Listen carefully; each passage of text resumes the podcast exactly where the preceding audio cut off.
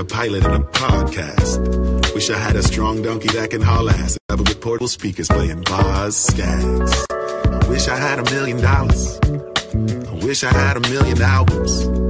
I wish I had a million problems. That way I couldn't pinpoint all one million outcomes.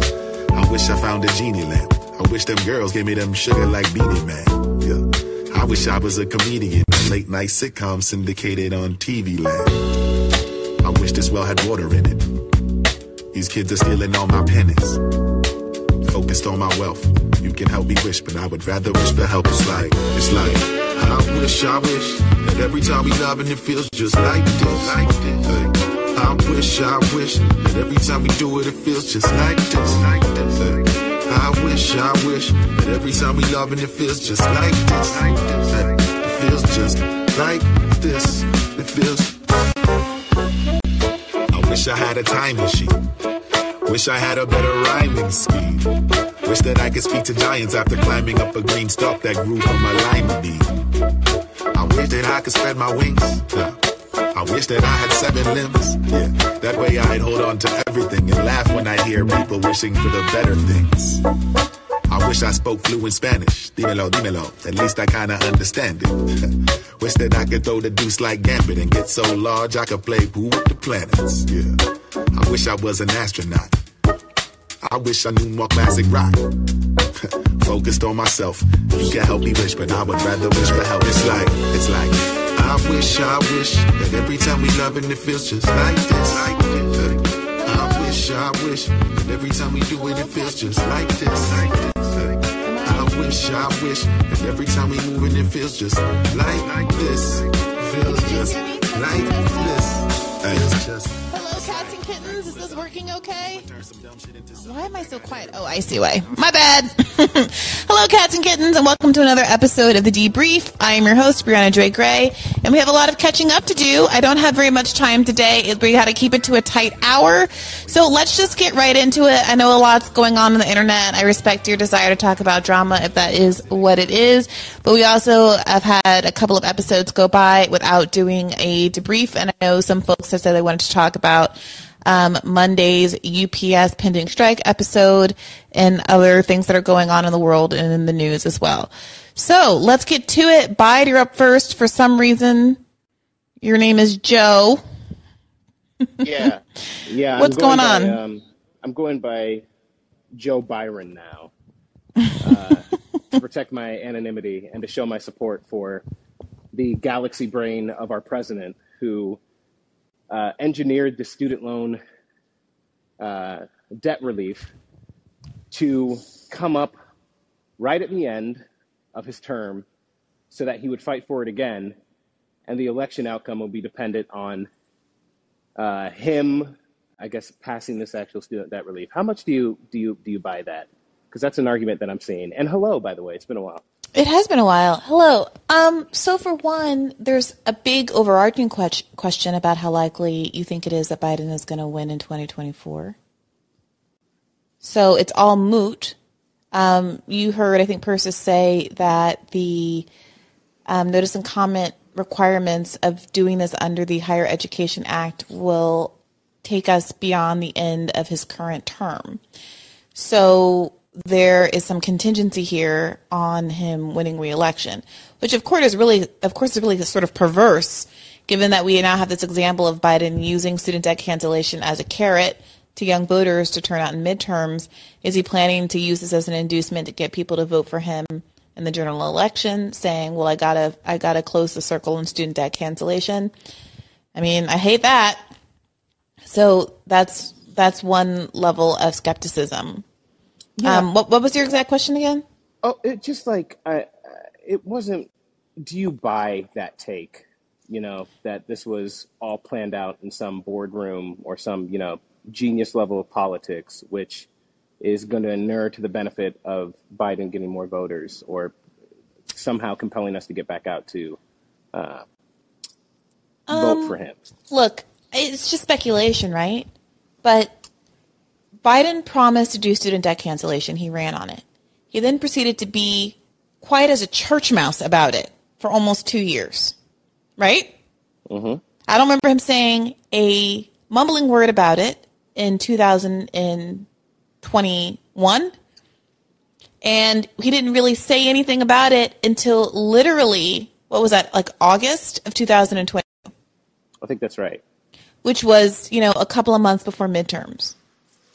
In the Hmm. little form that we all filled out uh, to qualify and and all that and our little email notices that we got saying that we were approved all came right around midterms. So that's the evidence. You know, do with that what you will. If it wasn't planned, it sucked. Either Well, way. I think it's it's hard to know with this guy, honestly. I mean, like either way, I think it's a. If it was planned, I was on the side that it wasn't planned. He just sucks. Um, but that's that's convincing, honestly. The the timing of the original student debt relief announcement. But I, I, I mean, I think the the last thing I'll say is I, I think he's if if it was planned, if this was seen as like an opportunity to get us back on board or to get anyone on board, uh, I say us like you were ever on board, uh, which you were not. Uh, I had to learn later, but you know, to get us to get people back on board to vote for him, I think uh, maybe it's just me, but the energy feels like um, someone in a third party could actually make a run this time around. Honestly, it, it I I think there are too many people who are fed up with the kind of results that he's been achieving or the non-results he's been achieving. I think uh, I I've seen more and more sort of criticisms of capitalism just like popping up everywhere. Uh, I think that some of the people, at least who are paying attention, and even those who really aren't, can kind of see that a lot of the promises being made are uh, they're just false promises. It's it's, it's bullshit. It's it's stuff. It's scraps when the kind of reforms that are necessary, the kinds of changes that are necessary, are are mounting up to basically like revolutionary levels, right? Like like you can't keep giving people just shit. The fact, like you know, that he's going to restart the interest on student debt. Uh, that's uh, you know on student debt people are going to have to repay interest interest is going to accrue again like dude what are you doing uh, it, it is if that's someone who was really caring for student relief it's within his power to stop the interest payments right no one nothing in that court decision is compelling him to restart the interest so what the fuck is he doing well he has to serve the people who he actually serves he has to go back and actually go back to capital and say, well, look, we, we have it under control. And don't worry, guys, we're going to give you your $10,000 of student debt. When, as you've spoken about many times before, uh, sometimes with a lot of these huge student debt outstanding balances, the interest payments are like stopping the interest can have a better effect on you financially and actually contribute more to your paying down your actual loans than getting a lump sum of $10,000. So it's Yep. just, you know, everyone already knows the game. Uh, I just, I wanted to bring that up because I know you did the episode today. Uh, and, uh, you know, fuck them. Fuck them. They're, they're not going to win this. I, th- I, th- I I think mean, the other be in for the point that. I would just point out is that if, you know, there's this question given how long the on ramp for the Higher Education Act is, why not just do that first? Why Well, not try because- that first? Why set yourself do it. up? Yeah, why set yourself up to have a plan B that was never going to be viable without the hypothetical second term that you in no way are guaranteed to get? I- I guess that goes to the election, the elect, like trying to set it up for uh, reelection, right? Because if you can plan out the timing of it, if you could say, well, look, I- I'm playing devil's advocate here. Uh, Republicans are going to look like shit because they have to go and actually challenge this in the courts. They're going to come up with all these ridiculous claims about why it doesn't, you know, why this is unconstitutional. The Biden administration will be able to call out and see, wow, look how Republicans are saying uh, look how much they do for you. Look how much they actually care for you. Is they're willing to go start a whole court case and just to stop ten thousand dollars of relief, which is so moderate. So what we need to do is we need to get these courts back. We need to do all this stuff, and the way that you can do that is to do the one piece of uh, democracy that you're allowed to do every year, which is vote for us so that we can, you know, uh, give you, I don't know, like, so we can fly a, a trans rights parade while doing nothing to actually stop the laws, which are materially affecting them, right? It's like, it's this, it, that would be the cynical play, right? And I could see like a galaxy brain, super, like, I don't know, West Wing watcher or something who was planning all this shit out trying to do that. But honestly, I, I think it's just, I think it's more, uh, I, I, I, I don't care honestly. I was, it, it doesn't matter to me, like if it's incompetence or if it's him having a plan to not help people actively. Uh, the results are the same, and uh, don't buy it. And uh, as you would say, you don't have to vote for Joe Biden. So that's that's all I'll say. Um, appreciate it. Let you get to some other callers, but good to talk with you again. Good talking to you too, Joe. Thanks for calling in. wink, wink. all right. Bye. All right. If you're new here, I take one from the front and then one randomly selected from the queue. So I'm going to go back and call on uh, uh, Bobby. What's on your mind tonight, Bobby?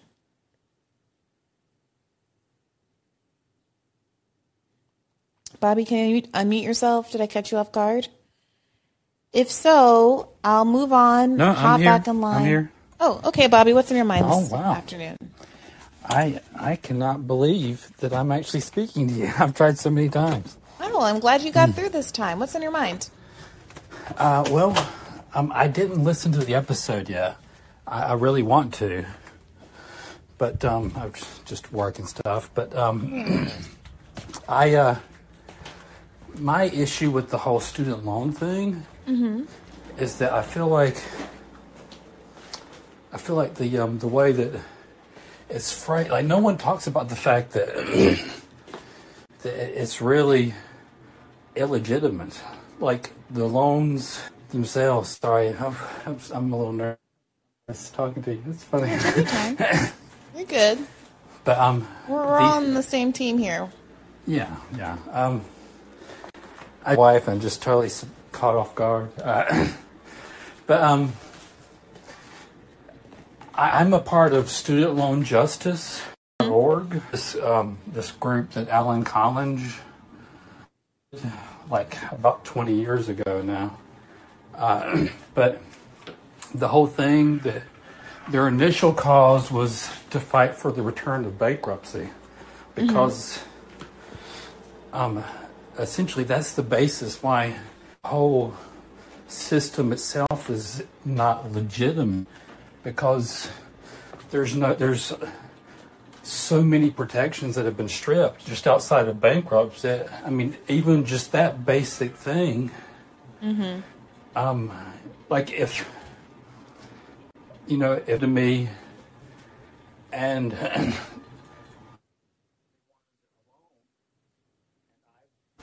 I could give them a loan knowing that they could never, ever not repay me. They could file for bankruptcy. That they can never, you know, hell yeah, I'm to give them a loan. You know what I mean? And that's, I, I feel like because of that system, um, that, that none of the lenders, or even the servicers for that matter, uh, really act in good faith so I, I wish that it was talked about more like that because to me it's just not even a legitimate uh, lending instrument any longer because there's so many protections so many basic protections that students student you know they don't have that so many other you know credit cards. I mean my wife and i filed for bankruptcy not that long ago. Uh, I still have student loans, but but you know it was due to medical bills. But I mean, you know that I just wish it would be more f- framed like that because everybody just kind of no they just, a, Bobby, you cut out a little bit for us. You said some- up- you wish it oh, were framed more. Oh, there you go. You're back. What was that, Bobby? You said it, sometimes it, it, you wish it were framed more like that because dot dot dot. Oh, um, because it, it, it, it's just because people need to know that it's not really a legitimate tool for lending. Um, Yeah, I think my- that's such an opinion. important point, especially because of the role Joe Biden played in ensuring that uh, student debt couldn't be discharged in bankruptcy. Um, and I think your uh, argument that that feature of student debt is part of why uh, lenders are um, interested in, in extending these kind of predatory loans, that combined with the ability to garnish your wages, et cetera, makes it a, a kind of a good bet and doesn't put any um, counter incentives to be you know more discerning about the debt that's actually dished out, including it being federally backed debt. All of these kinds of things um, really encourage colleges to drive up costs. So I see a lot of comments that uh, under the video and under my student debt posts, which are identical. I'm sometimes reluctant to accuse people of being bots. Uh, but I should note that there's a lot of like literally identical comment. But whether or not their bots are real, the comment goes along the lines of, um, I don't see why working class people should have to pay for college kids' debt, especially without getting to the root of the problem. This is frustrating to me on two levels. One is that, well, yeah, if we had elected Bernie Sanders to be president, he understood that there needed to be a comprehensive reform that included making uh, public colleges and universities tuition free so that going forward, if somebody chose to take out debt to go to a private institution, it truly would be a choice as opposed to what it is now, which is a hierarchical tiered system where all college, uh, you know, very few people go to college for free, even public institutions, because of mass defunding. And there are enormously different outcomes that you can get out of your life depending on what institution you go to, which fuels this rat race and this competitiveness around higher education and allows elite institutions at least to justify the costs of those institutions and makes parents and families feel justified in going into incredible debt because it does legitimately give their kids a leg up. So I agree with that aspect of it. But just because y'all voted for, not y'all, you guys obviously, but you know, the people who are mad in the comments voted for Biden, we're in a situation where only part of the problem gets addressed. To me, that's not an excuse to address the part that we still have control over right now. And that there's the part that Joe Biden promised to take care of. Um, and it's worth reiterating that more money was spent on the PPP cancellation, uh, PPP loans that were subsequently canceled than would be hypothetically spent on this cancellation. Of course, nothing is actually spent, but than the amount that would be canceled. Um, and I would argue that this is a much more quote unquote deserving population. Kids that listened to the government's advice and went and got an education that was supposed to allow them a ladder up in society, um, allow them to get better jobs and take care of themselves and not be a menace to society, uh, but were too poor to pay for the edu- education that Joe Biden's kids get to have. And instead of a bunch of businesses that didn't use the money as they were supposed to, fired staff anyway, businesses like UPS, um, but the government paid off their their loans. So here we are. But I, I think that that's an excellent point, and it's worth um, it's worth uh, raising more frequently. I, it looks like you dropped off, but I appreciate you calling in, Bobby. Chris Brown, what's in your mind tonight? Hello. Hello, Hey, what's up? Uh, how you doing? I'm doing all right. What are you thinking about these days? Uh, what am I thinking about these days? Well, I've been wrapped in this mind, uh, this Twitter whole thing with uh, Keke Palmer. I'm not gonna lie. But Ooh, it's let me tell you. it, it's been all. I told you, like, it's only thing that's popping up on my Twitter right now. Like, you get a little bit of stuff, like, I guess because I follow, like, Olay, I've been kind of getting the stuff with TIT. Mhm. But it's all Keke Palmer down my Twitter list. Is it? Go So ahead. we talked about it this morning. Robbie, I saw it. Robbie, Robbie, Robbie did not know who Keke Palmer is, and I was like, "It's Keke Palmer, baby. That's Keke Palmer, baby." I was like, I don't even know where to start, and so much of the conversation got eaten up with just explaining who Keke Palmer was I that we didn't even get to all the stuff about how Black Twitter went and found every receipt about her man. Oh Lord have mercy. Oh man. Yep. Uh yeah, he um well apparently he deactivated his stuff and you know they ran him off and it got some opinions. I'm not gonna lie, these um probably this is this conversation right here is going to fuel these podcast mics for a Mm-hmm. good month and a half. That's all we about to hear, and it's like Yep. it, it, it's it's it got a little bit of everything that Black Twitter loves. So it's like it's relationships, it's power dynamics, the old typical "I'm the man, you're the woman." What does that mean? Kind of thing. Then it's also respectability, misogyny, which we love to talk about. Mm-hmm. we also got the the men who are responding with the hypocrisy with women. You, you just get a little bit of everything. So this is going to fuel, fuel the podcast scene for a good month and a half. Yeah, it's crazy. All the comments under the Rising video were like, uh, w- women women want everything except to take responsibility or something like that. And they were like, well, if the roles were reversed and da da da. I'm like, I don't know. I don't. I don't. I just don't care. Like I, I don't care. Be mad.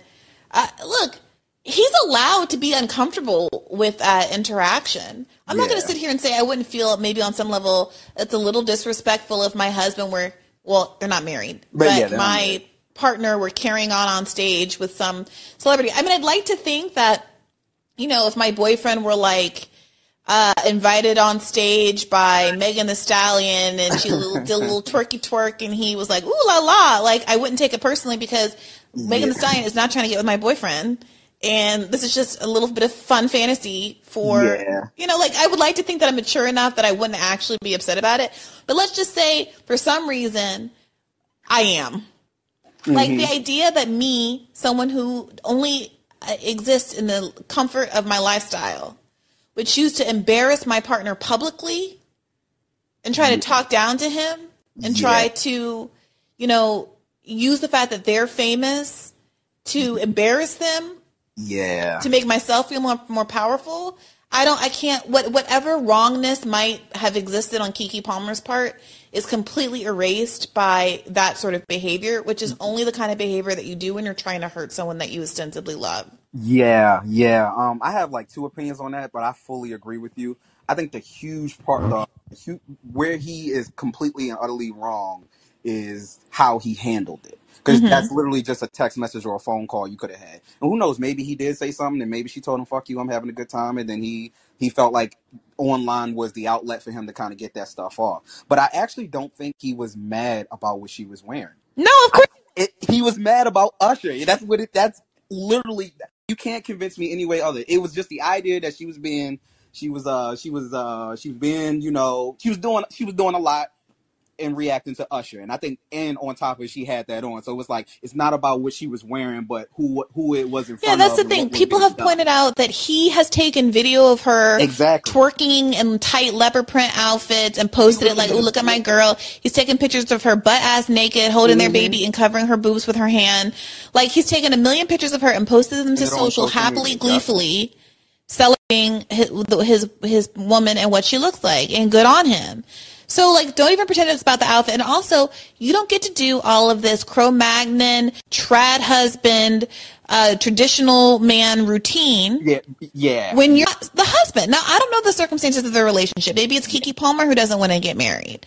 But Yeah. you can't be in an untraditional situation yourself. It's untraditional because you're not married And and, you have a child. It's untraditional. untraditional because you are not the breadwinner. I'm not judging you for any of those things. I think that's cool.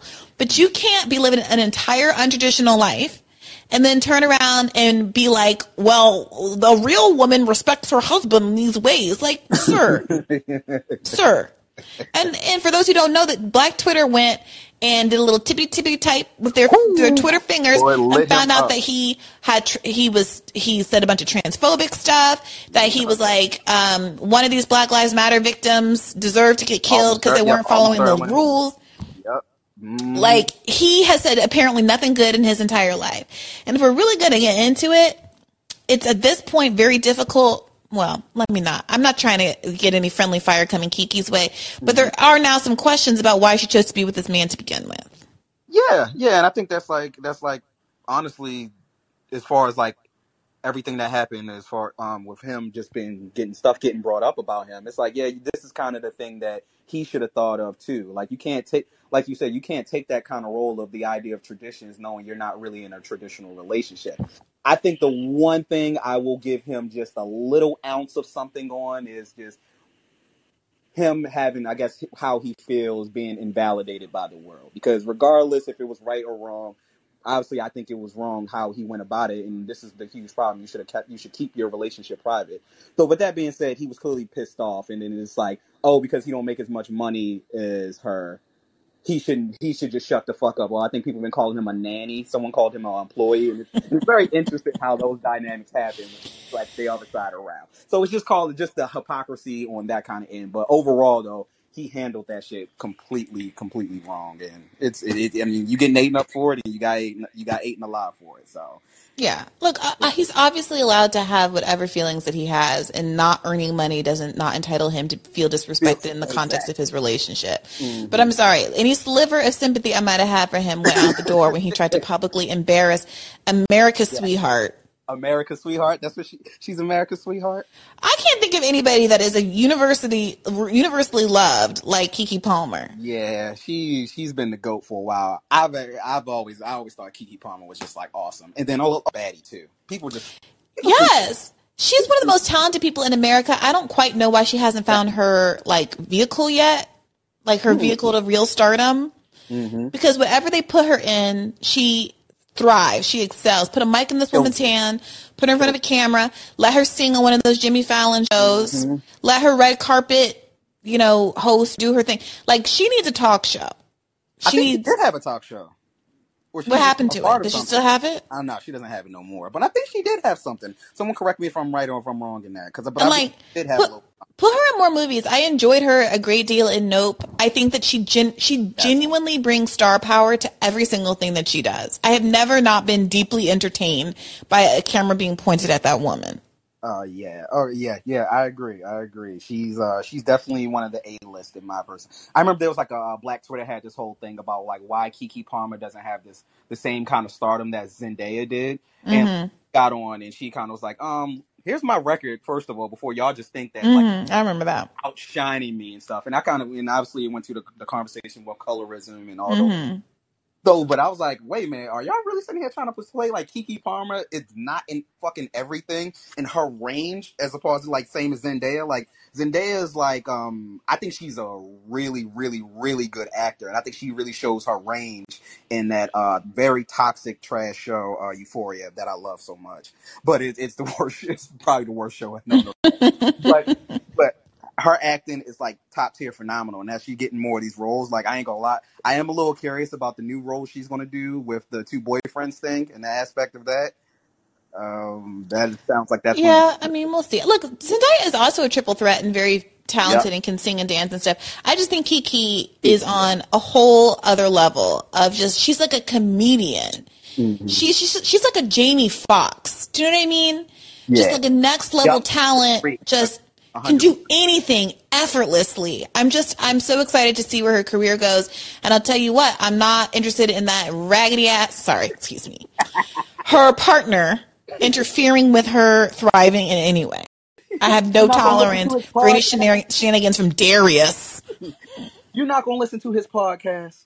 He has a podcast. I'm not interested. I, I believe he has a podcast. I'm pretty. Also, I didn't realize he was the brother of that light skinned guy from Yeah, so- uh, Insecure. He got darts. It's like, come on, man. You.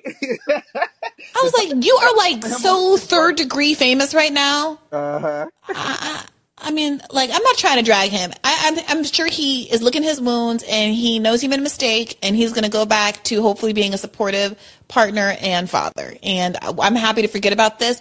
He just better not try us again. Try us. Okay, I got you.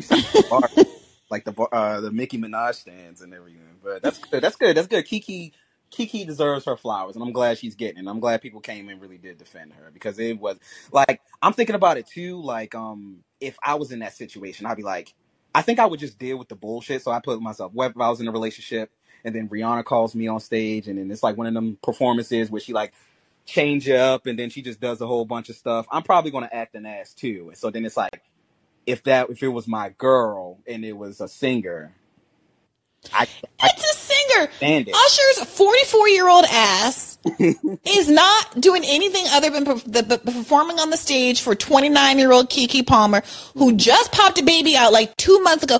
Why are we all acting like there's no Fine as all context here? hell and thick in all the right goddamn There- places. there- it's not like they caught there was some elevator camera that caught her and Usher canoodling up in some private place exchanging glances and whispers. they were fully on a stage performing excitement about each other in front of thousands of people in the lowest risk situation possible. She didn't say, "Oh, I'm about to leave my man for Usher." you know, she didn't say, "Oh, my raggedy ass uh, partner better watch out because he's no Usher."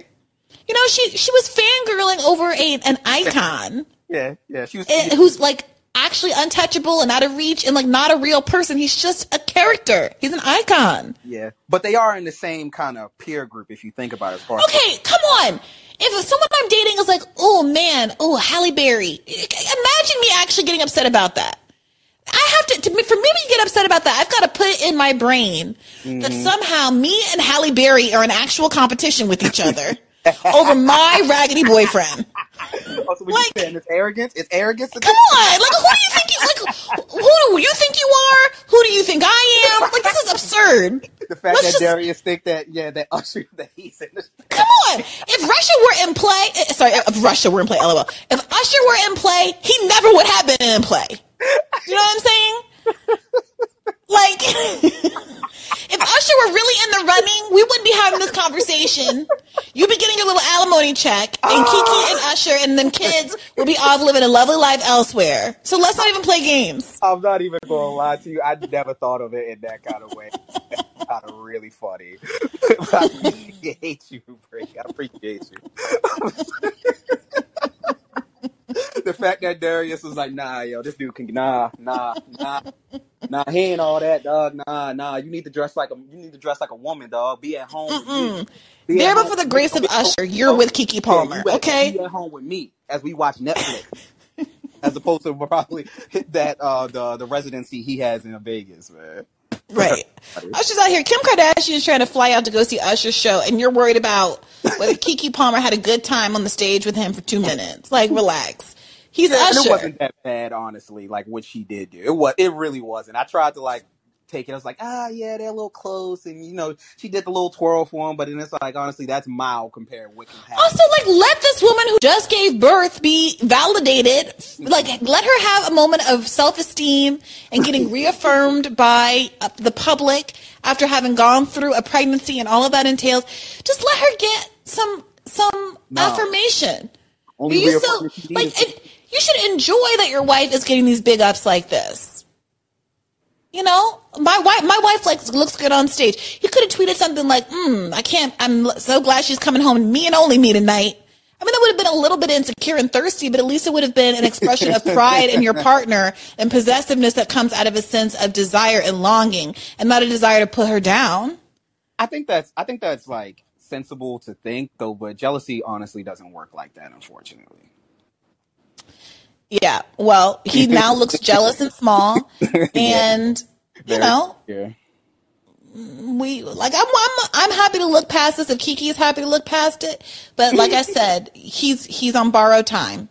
Yeah. Well, Don't do it again. Because Keke has options. Okay. I, well, clearly Kiki got options. Keke. Keke got options. Keke, do you love me? Are you riding? But that song was about her. After other Kiki, Drake was talking about the real Keke Palmer. Fuck out of here. Yo, I need someone to put together a TikTok immediately. Oh, that, that needs to get done. Oh, well, usher her. Keke, do you love me? yes. but I agree. I took up too much time. Sorry. No, that was fun. Thanks for calling in and giving me an uh, opportunity to kiki about Keke. All right see. All right. Take care. Keep the faith. All right. Let's go down the line. One from the front, one from the middle. Um, Solstenista. Solstenista. Yeah. I don't know that I've seen you in here before. What's on your mind this afternoon? Can you unmute yourself?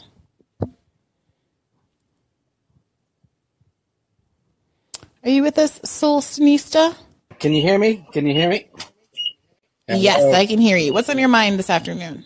Sorry about that. Uh, I'm a UPS driver out here representing Local 70. Oh, terrific. California. And I just wanted to uh, let you know how much I've been appreciating following all your news, especially the railroad strike. That really, that stuff really helped us and, and me and my little cohort prepare for what for what may or may not be coming our way. And your show the other day, uh, talking to some people from the uh, Teamsters from the Democratic Union stuff, that was really helpful. I just want to let you know I appreciate the you're doing uh, for the labor movement. But uh, as you can probably hear in the background, I'm, I'm working as we speak. Uh, I'm a 224 driver, one of the lower uh, tier drivers that, that were the subject of the of one of the major points of contention. So um, yeah, I just wanted to tell you I, I really appreciate. Well, look, I appreciate you calling in. That you know, that's amazing. I don't know. I don't want to distract you too much, or you know, get you in any trouble or anything. Oh, it's all good. But can you give us a sense of you know what the vibe is like among you and your coworkers? How people are feeling? I saw that Alex Press just put out a new uh, article uh, updating the negotiations, which apparently broke down yesterday.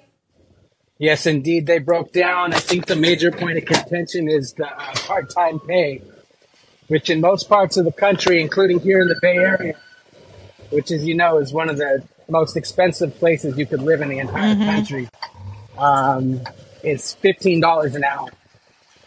And um, I tell you, it's you know, for part-time work, it's what they do is is is backbreaking work.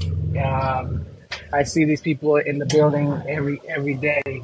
Not only do they load the package cars, they're loading the the uh, you know the eighteen wheeler trailers and stuff. So the, it's it's it's a huge task these people do. Um, and it, it's interesting. One thing that that I haven't heard talk about is UPS actually uh, last peak season last year raised the part time pay to twenty dollars. Um, and it was celebrated by the workers. As soon as peak was over, unceremoniously, they just took the raise away, which is, you know, for any industry, you know, my, my, my partner is a vocational counselor, so she knows a lot about labor herself and, you know, counsels people in all kinds of jobs. Like, that's just unheard of and cruel. Uh, It to is. just, you know, give somebody a raise and then take it away. Um, you know, I mean, eh, families were depending on that money. They budgeted for it, and then without even so much as a as a formal announcement, apology, they just took it away. So to see these people fighting for, you know, for crumbs basically, and UPS pitting pitting people against each other, you know, it's it's just it's just a, a really sad situation. So I think that yeah, that that's that's one of them. From what we hear, we don't hear everything that's going on in those negotiations, but what we have been hearing is that the major point of contention is the part-time pay. Well, one thing I've been really heartened UPS by is seeing how budging on. many how many people in the comments are like, I used to work for UPS. I do work for UPS. My cousin worked for UPS. My girlfriend worked for UPS. My mom worked for UPS. Like, it's what's really remarkable here is it does seem like because it's such a huge employer, this issue feels very close to a lot of people, which gives me a lot of confidence about having public support despite all of the fear mongering and the dismissive comments about, oh, they earn $90,000 a year and all of this, this stuff. You know, I, I, I've heard, I've seen such a warm and positive response under the video and under, you know, posts on Twitter and things like that that are very personal in nature. So I Yeah. hope, I hope that you feel that I mean- solidarity and I, so go ahead. Well, when people talk about how much UPS drivers get paid, top tier top tier UPS drivers do get paid pretty well. Um, and you know they'll throw out a number like that. Oh, the drivers get paid ninety thousand dollars a year. I don't think they they understand what drivers are going through to get that ninety thousand dollars a year. They are working every hour for that ninety that ninety thousand dollars a year. We start our day at at eight thirty or nine in the morning and we don't get to decide when we come home um, at night. Some of these, some some drivers are forced to be out in in, in the streets until eleven o'clock at night. Um, Wow. Their last guest did talk about the, like the military style leadership UPS has. If you don't deliver every package on your truck, you're threatened with discipline. You're threatened with being fired. You're threatened with it is constant. You don't have a choice to work an eight hour day. That's just a, an eight-hour day for a UPS driver is if, well if you're if you if you don't have have, have 10 years of seniority under your belt pretty much an eight hour day is is unheard of. Um, Mm-hmm. most drivers are forced to stay out you know so people are working 13 14 hours a day.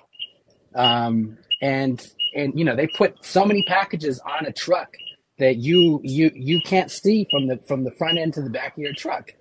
So it, it, it's when you're out there trying to deliver under conditions uh, it's it's pretty horrendous, and it's it is a reason why you know our rates are so high, It's because the packages are getting bigger, volume is getting stronger. Also, too, even though UPS um, had made record profits during the during the um, pandemic, uh, there has been a slight downturn in volume. So what they're doing is cutting cars, laying off lower seniority drivers. So um, basically for your average UPS driver, it's like peak season all year round because they're putting less cars out there. We don't get a break, you know. Like when it, when it, when the when the economy turns out, we are delivering ourselves just as much volume as we ever have. That's such an important point, and I do think that, you know, I think there is a pub, there's a popular conception of, you know, the a- certain kind of delivery, small personal packages, the kind of stuff that the average consumer has most the most exposure to, as opposed to larger trucks, heavier packages, the hot backs of the trucks, as we're talking about the air conditioning issue, the physical labor of it all. Like that, I think is really important to expand people's understanding of what exactly we're talking about here. Um, and I really appreciate all the guests on uh, Monday's show going through that and you joining in to provide some of that color as well. Thank you again Yeah, it for was a calling great in. episode. Thank you so much. Uh, keep it up. I'm spreading spreading the word about your show to all my Teamster brothers, uh, and uh, we'll keep listening. Have a I appreciate one. that. And shout out to Teddy as well for all of the coverage he's been doing uh, throughout on his podcast. Yeah, I'm going to check that out for sure. I haven't listened to it before. All right. Thanks again for calling in. Keep the faith. Take care. All right. Bye bye. Oh, it's so nice. It's so nice and people, I, I really love hearing from you guys. I've missed doing this. I'm sorry that I have to cut this short today, but it's been really nice. Nick, what's on your mind tonight? Hi, um, I just wanted to share my theory as to why I'm seeing what I consider to be the most annoying opinion on Twitter right now, which is that Cornel West should be running in the Democratic primary. Okay, hit us. Uh, So, and the latest thing that's just been spamming on Twitter is this Nation's piece written by Bhaskar Sankara of why he needs to do it.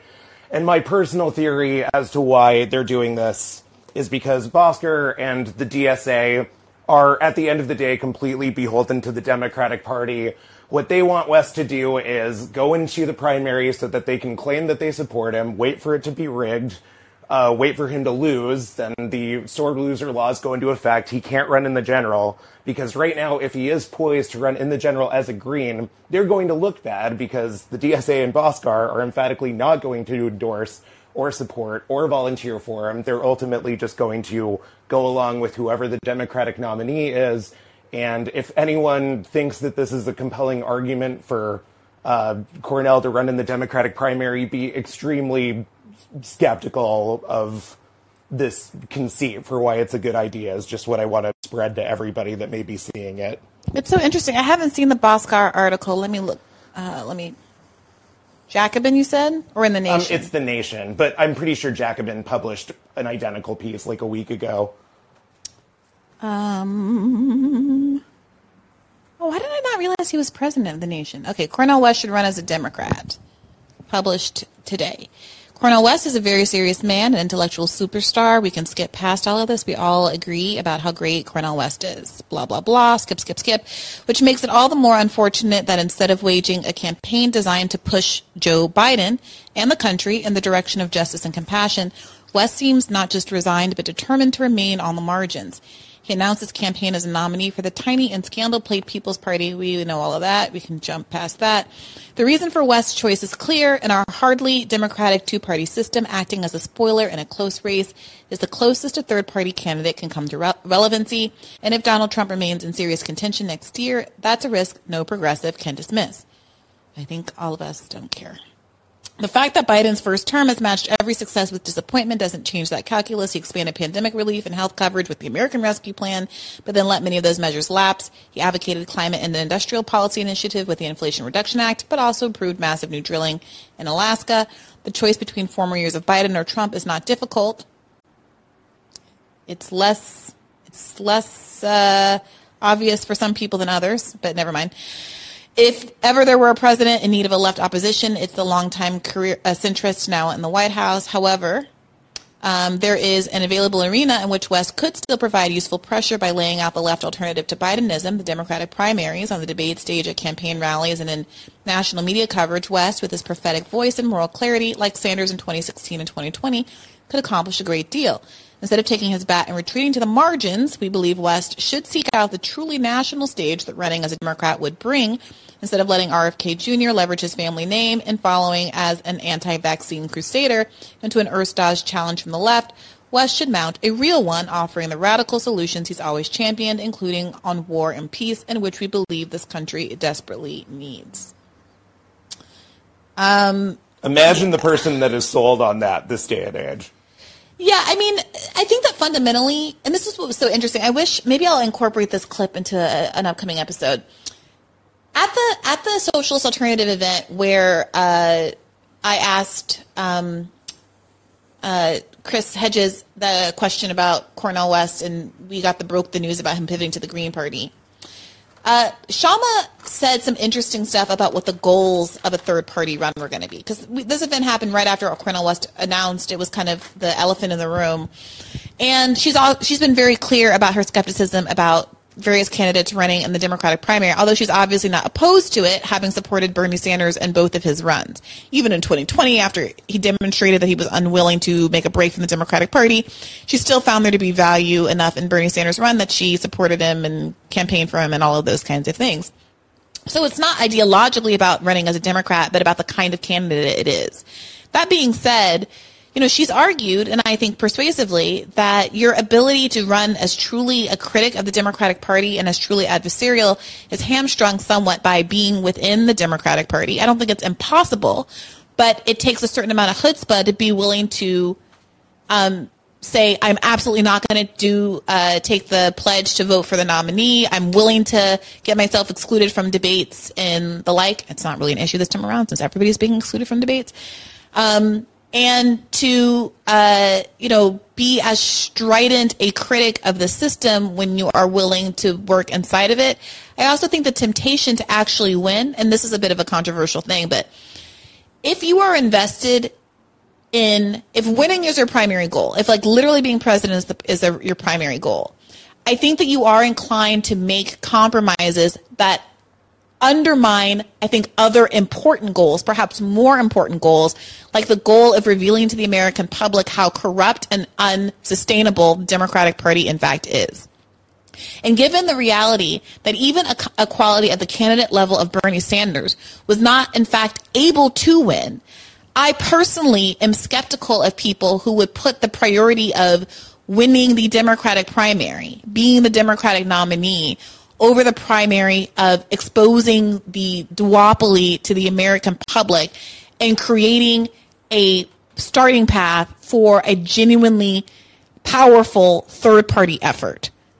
And that's where I am, and I think that's what um, uh, Bhaskar is missing the analysis here. That for some of us, the risk of Trump winning, whether you like it or not, whether you think it's unethical, whether you think it's throwing marginalized groups under the bus to say this, is worth the risk if it means advancing the other goal, the other important goal of making it more likely that a third party that can actually work can succeed. Because many of us believe that even if you were to succeed as being the nominee within the Democratic Party, your politics would be thwarted. You would be murdered the way that so many Kennedys were and so many uh, black civil rights leaders were. The deep state would come for you. Like it's just imp- impossible, genuinely impossible. And I think that's a critique of RFK Jr. as well. It's a little confusing to me how he can say, I believe the deep state murdered my family members because they were too critical of the war in Vietnam and they were trying to rein in the power of intelligence agencies, which I think is very plausible and might very well be true.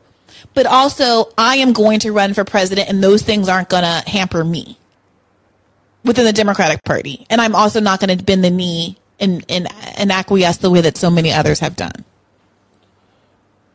And uh, just a comment on RFK Jr. Um, the uh, the Roger Waters incident like really bummed me out, but like I'm still leaning that for the primary, if only because as long as RFK Jr. feels like a blunt enough object to beat Biden to death with, I'm on board for it. mm-hmm. Uh, but and and then the other thing that I just wanted to say is just look at Bhaskar and DSA's track record, especially like this really triggered me today, him tweeting about like people dropping the importance of the issue for Medicare for all. And it's like, yeah, because of you, there was a candidate in 2016 and 2020 that backed it that you didn't support. Like, th- that's on you, dude. Well, I actually, so I saw that tweet and I, I like that tweet because I think he's completely right that the left has decided it's not interested in Medicare for all anymore and num- any number of media folks in the left media sphere, I think, play a role in that. I think Bernie Sanders and all of the DSA electeds choosing just not to talk about it anymore play a role in that. And that we should be interrogating as a community how it is that something that felt like a real moral compunction for us all four years ago is now like, mm, well, like now it's all about being anti-war. I don't like. I'm obviously not criticizing the focus on the war. I mean, we're literally on the precipice of World War Three, so like, I get it. But it it, it does seem to me to be like the lack of moral urgency around some of these economic populist issues. It, it's very concerning to me especially when this idea of like domestic spending is being wielded as a cudgel by this bipartisan anti-war alliance when half of that alliance, three quarters of that alliance, the conservative side of that alliance, has made its entire political agenda about never doing domestic spending. Fighting Biden's infrastructure plan, fighting even the roads and bridges parts of it, fighting any kind of domestic spending, which the Biden administration has been pointing out recently that all of these conservative um, representatives around the country have been doing ribbon cuttings and lauding all of the money that's coming to their state from Biden's spending package when they voted it down. And I think that that's why I don't trust. I'm not saying, oh, look, uh, Republicans are hypocritical. Like, that's boring. Uh, that's not why I bring it up. But that, like, I'm worried that the good thing, which is domestic spending, which the left is invested in because we're genuine economic populists, is being exploited by the right because they're able to basically say, hey, we got to in the war to because Americans deserve that money more. But without a left to actually be pressing for specific agenda items, they come off as looking more faux populist. We're not there to expose the emptiness of their claims that they want to do domestic spending. And I have concerns. So, what, I mean, help me understand why you had an issue with Bhaskar's tweet. I, I think my single biggest problem, and this is just being a, an actual like Green Party, like invested in both of those elections, like signing petitions or petitioning or volunteering, um, the single most upsetting thing to me is that just like everyone associated with the DSA was just like radio silent about it. Like even reaching out to them, like their local chapter and nationally, no one was willing to take any sort of heat or stick their neck out, especially like 2020, because the issue was, especially in Kansas, like the the problem of petitioning to a point of independent ballot recognition, especially at like the the height and uh, you know the terror of COVID, like convincing any volunteers to go out and talk to a bunch of people in person to get pieces of paper signed was like a really dubious and hard thing to do. So all of the advice came that it needed to be some sort of like, you, you know, legal action or, you know, ginning up popular support or at least like, you know, any organization that could let somebody know that signatures are being collected and to get the word out to, you know, make something happen. I mean, they just, they wouldn't do anything. They wouldn't respond. I'm, I'm just, I, I Wait, guess I'm, sorry. I'm just kind of sick a little of their... lost. You're saying that the, the DSA wasn't supportive of ballot access uh, measures for whom? The Greens. Okay. So what's going on there, and I am, this is not an excuse, I strongly disapprove of their choice to do this. I think the DSA does, is, is worried about their reputation. They don't want the reputation of being a spoiler. They want to seem legitimate. They are a little bit high on the supply of uh, this quote unquote success of, of the squad members being in Congress and that access and all of that. And it is very bad for the brand we've all experienced being called a spoiler. We've all been told that we are single-handedly responsible for Roe being overturned and all of that shit. We all saw how obsessed the American public, liberals, became with Jill Stein. I was at a Norm Finkelstein event uh, with ostensible progressives, and this woman came up to me talking about how much she hates Jill Stein. I mean, it's weird. So, like, they don't they don't want that smoke. They're not interested in being explicitly political in that way, and especially for uh, what is you know understood in the public imagination as the spoiler party. This is a face saving thing. This is a rep, this is reputational damage control, and that's why DSA is like fund like you can it is what it is, but it's fundamentally just not that radical. That's one interpretation. I just see them as always choosing the Democratic Party over policy. And that's really all I've got to say. I want to move on to another caller. Sure. Well, I appreciate you calling in, Nick. Thanks. Uh, this is going to be the last one. Um, so let me just go to um Dina. I feel like just for gender parity reasons, I might have to hang up on you if you're a guy. LOL. JK, JK. How are you doing, Dina? Um, hello. Hey, how you doing? Uh, I'm good. I'm a girl. Um, Hallelujah. holding it down uh, for the fairer sex, lol, uh, this evening. What's on your mind?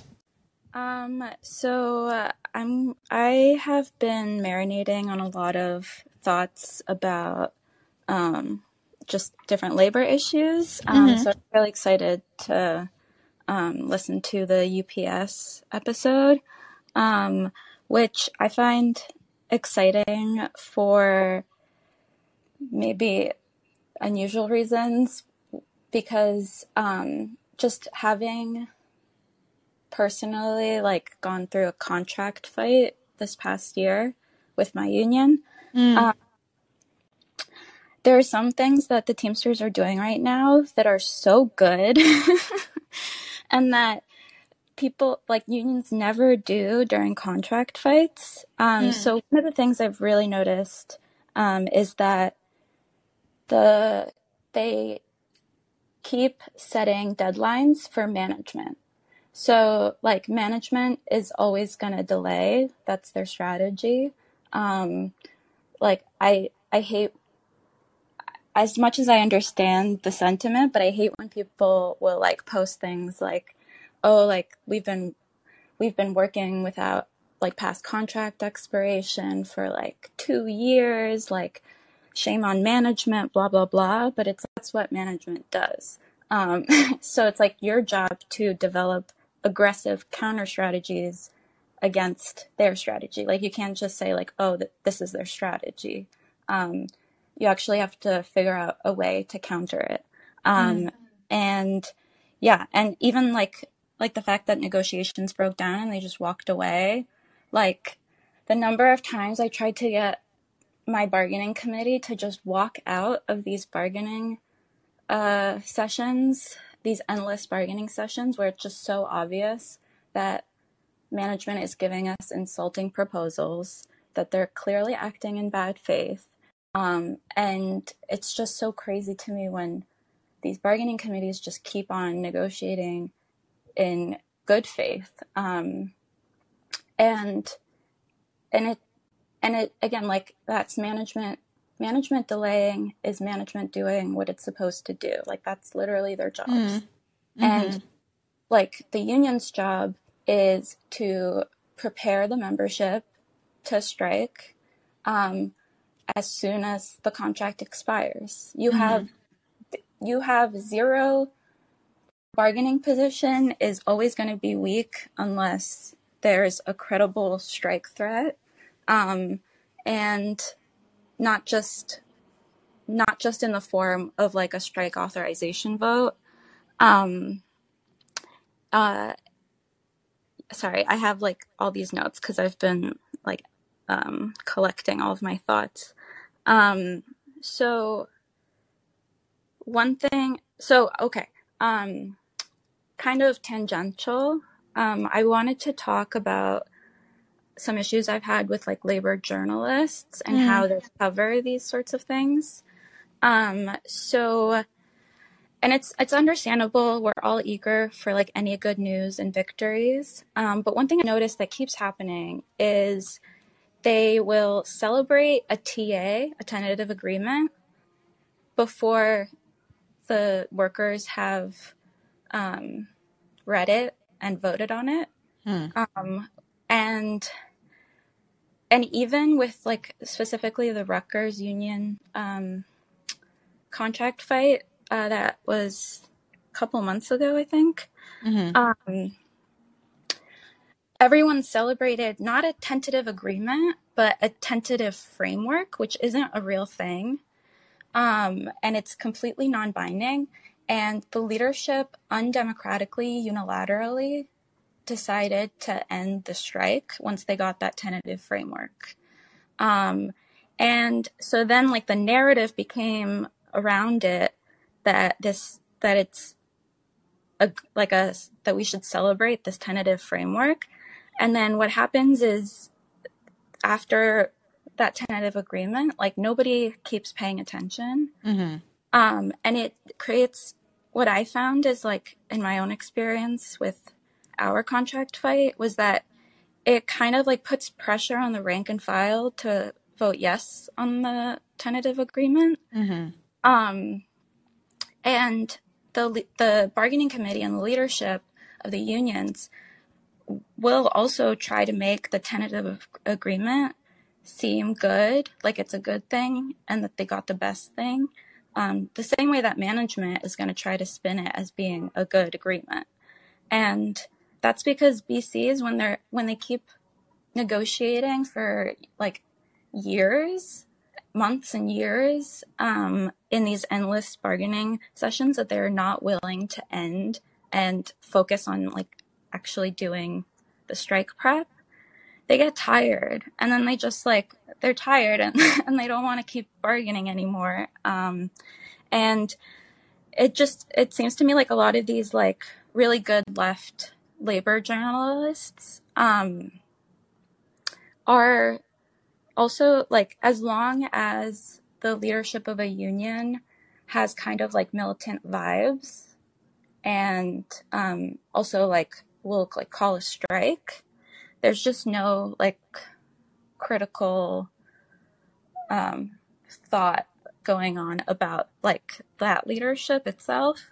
So this also happened with the Rutgers Union, um, where this thing where like they liter- undemocratically called off um, the strike with without a tentative agreement um, is just insane, and it felt like nobody was really like making that point forcefully, um, as and like I feel like these labor journalists a lot of the time it feels more like they're stenographers for like the reform caucuses and like the more militant leadership um, any union that goes on strike what the like leadership sends out as a press release they just print it.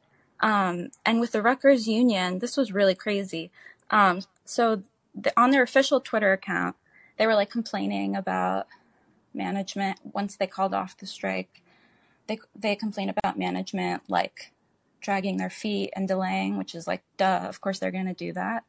Um so I like just commented on it being like, yeah, like I understand the sentiment, but like that's what happens when you undemocratically end a strike um, when you without even like having a real tentative agreement.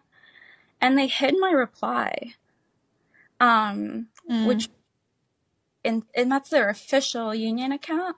And I ended up talking to a member of that union, and they had been blocked by that official Twitter account. And like, that's just and I it was like the only way I found people like rank and file members who um had like issues with their leadership um and like there's some like weird interpersonal dynamics going on with like there's like a kind of like a clique that runs the adjunct union that's like kind of toxic um but um the only way I found out about that was just like through Twitter, like random people posting. I was like just like searching for that kind of stuff. And like no labor journalists were publishing it. I like I think like Ben Burgis was part of that and I don't think I remember him ever saying anything critical about anything. Um and it just feels like um it just feels like like it's just there still needs to be accountability for people who seem like they're they're like pretty relative to like corrupt insanely business friendly unions like yeah they're really great um, but that still doesn't mean there aren't these like the things that you can criticize them about um, and that like they can still be, even as much as they might talk about being democratic, they can still act in undemocratic ways. And that's like what. Yeah, for sure. I mean, one of the things I really loved about being in the socialist alternative worker strike back space is the kind of open discussion of business unionism. It's something that Kshama talks a lot about, and it's part of why I became frustrated as I did this podcast over the years. Every time you know, you would say, I want X, Y, and Z to happen. And people would say, well, then you got to organize. And then you would speak to people about organizing. And then they would start to slowly, steadily surface these reasons why unions weren't necessarily working. And I remember talking to, um, I don't know why I do this every single time her name comes up, Jane McAlevey. Mm-hmm. Uh, and she, you know, and acknowledged that there were this there were these problems with union leadership, but was somewhat reluctant, you know, because of the role that she plays in organizing to be, you know, to like throw anybody under the bus or to be openly antagonistic. And I understand that given her role, but at the same time, it feels at some level like you're making false promises to people about how unions are a solve when there's so much internal uh, muck that needs to be addressed in the first instance. Um, so I have leaned toward uh, people who are discussing labor in a way that seems more open and pragmatic and less precious than the way that I think that some institutional leftists talk about it. Um, I have had a particular issue with certain very high profile labor journalists who I think do a lot of water carrying for the Democratic Party, generally speaking, but there are also a lot of other labor journalists who I think have been doing um, very good, clear eyed uh, work too. So I appreciate yeah. you calling in. I'm sorry. Yeah, I mean, I, don't. I this is sort of like not even connected to like the Democratic Party in any way. Like, mm-hmm. Um, this is like purely just a labor issue. Um, no, I, I hear you. I hear yeah. you. I appreciate you calling in, Dina. I'm sorry I've got to run. I'm I'm over time. I'm supposed to be somewhere in 15 minutes. Glad we got a call in today. Uh, I'm glad I was able to do it again. I apologize to everybody for it being um, shorter than I would have liked, uh, but it was really good to check in with you all. And I hope to see you in the not too distant future, maybe on locals. I got a meeting with them. They're trying they're trying to move everybody over to locals. I have mixed feelings about it, but um, let's discuss. We'll discuss. All right, guys, keep the faith.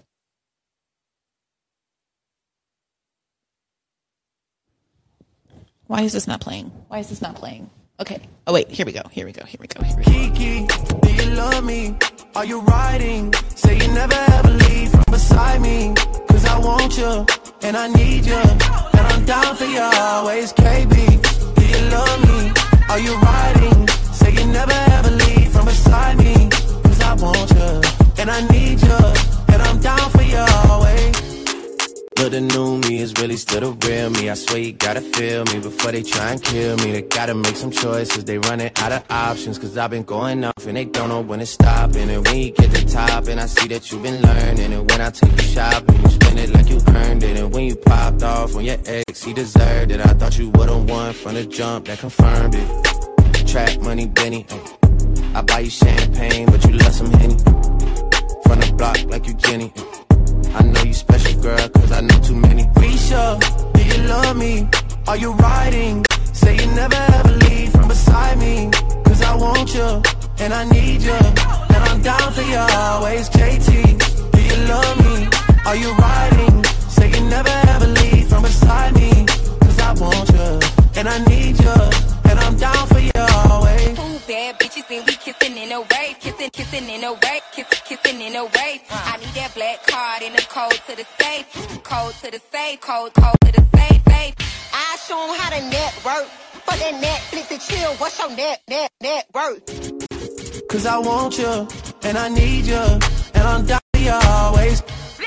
And I'm down for you always. And I'm down for you always.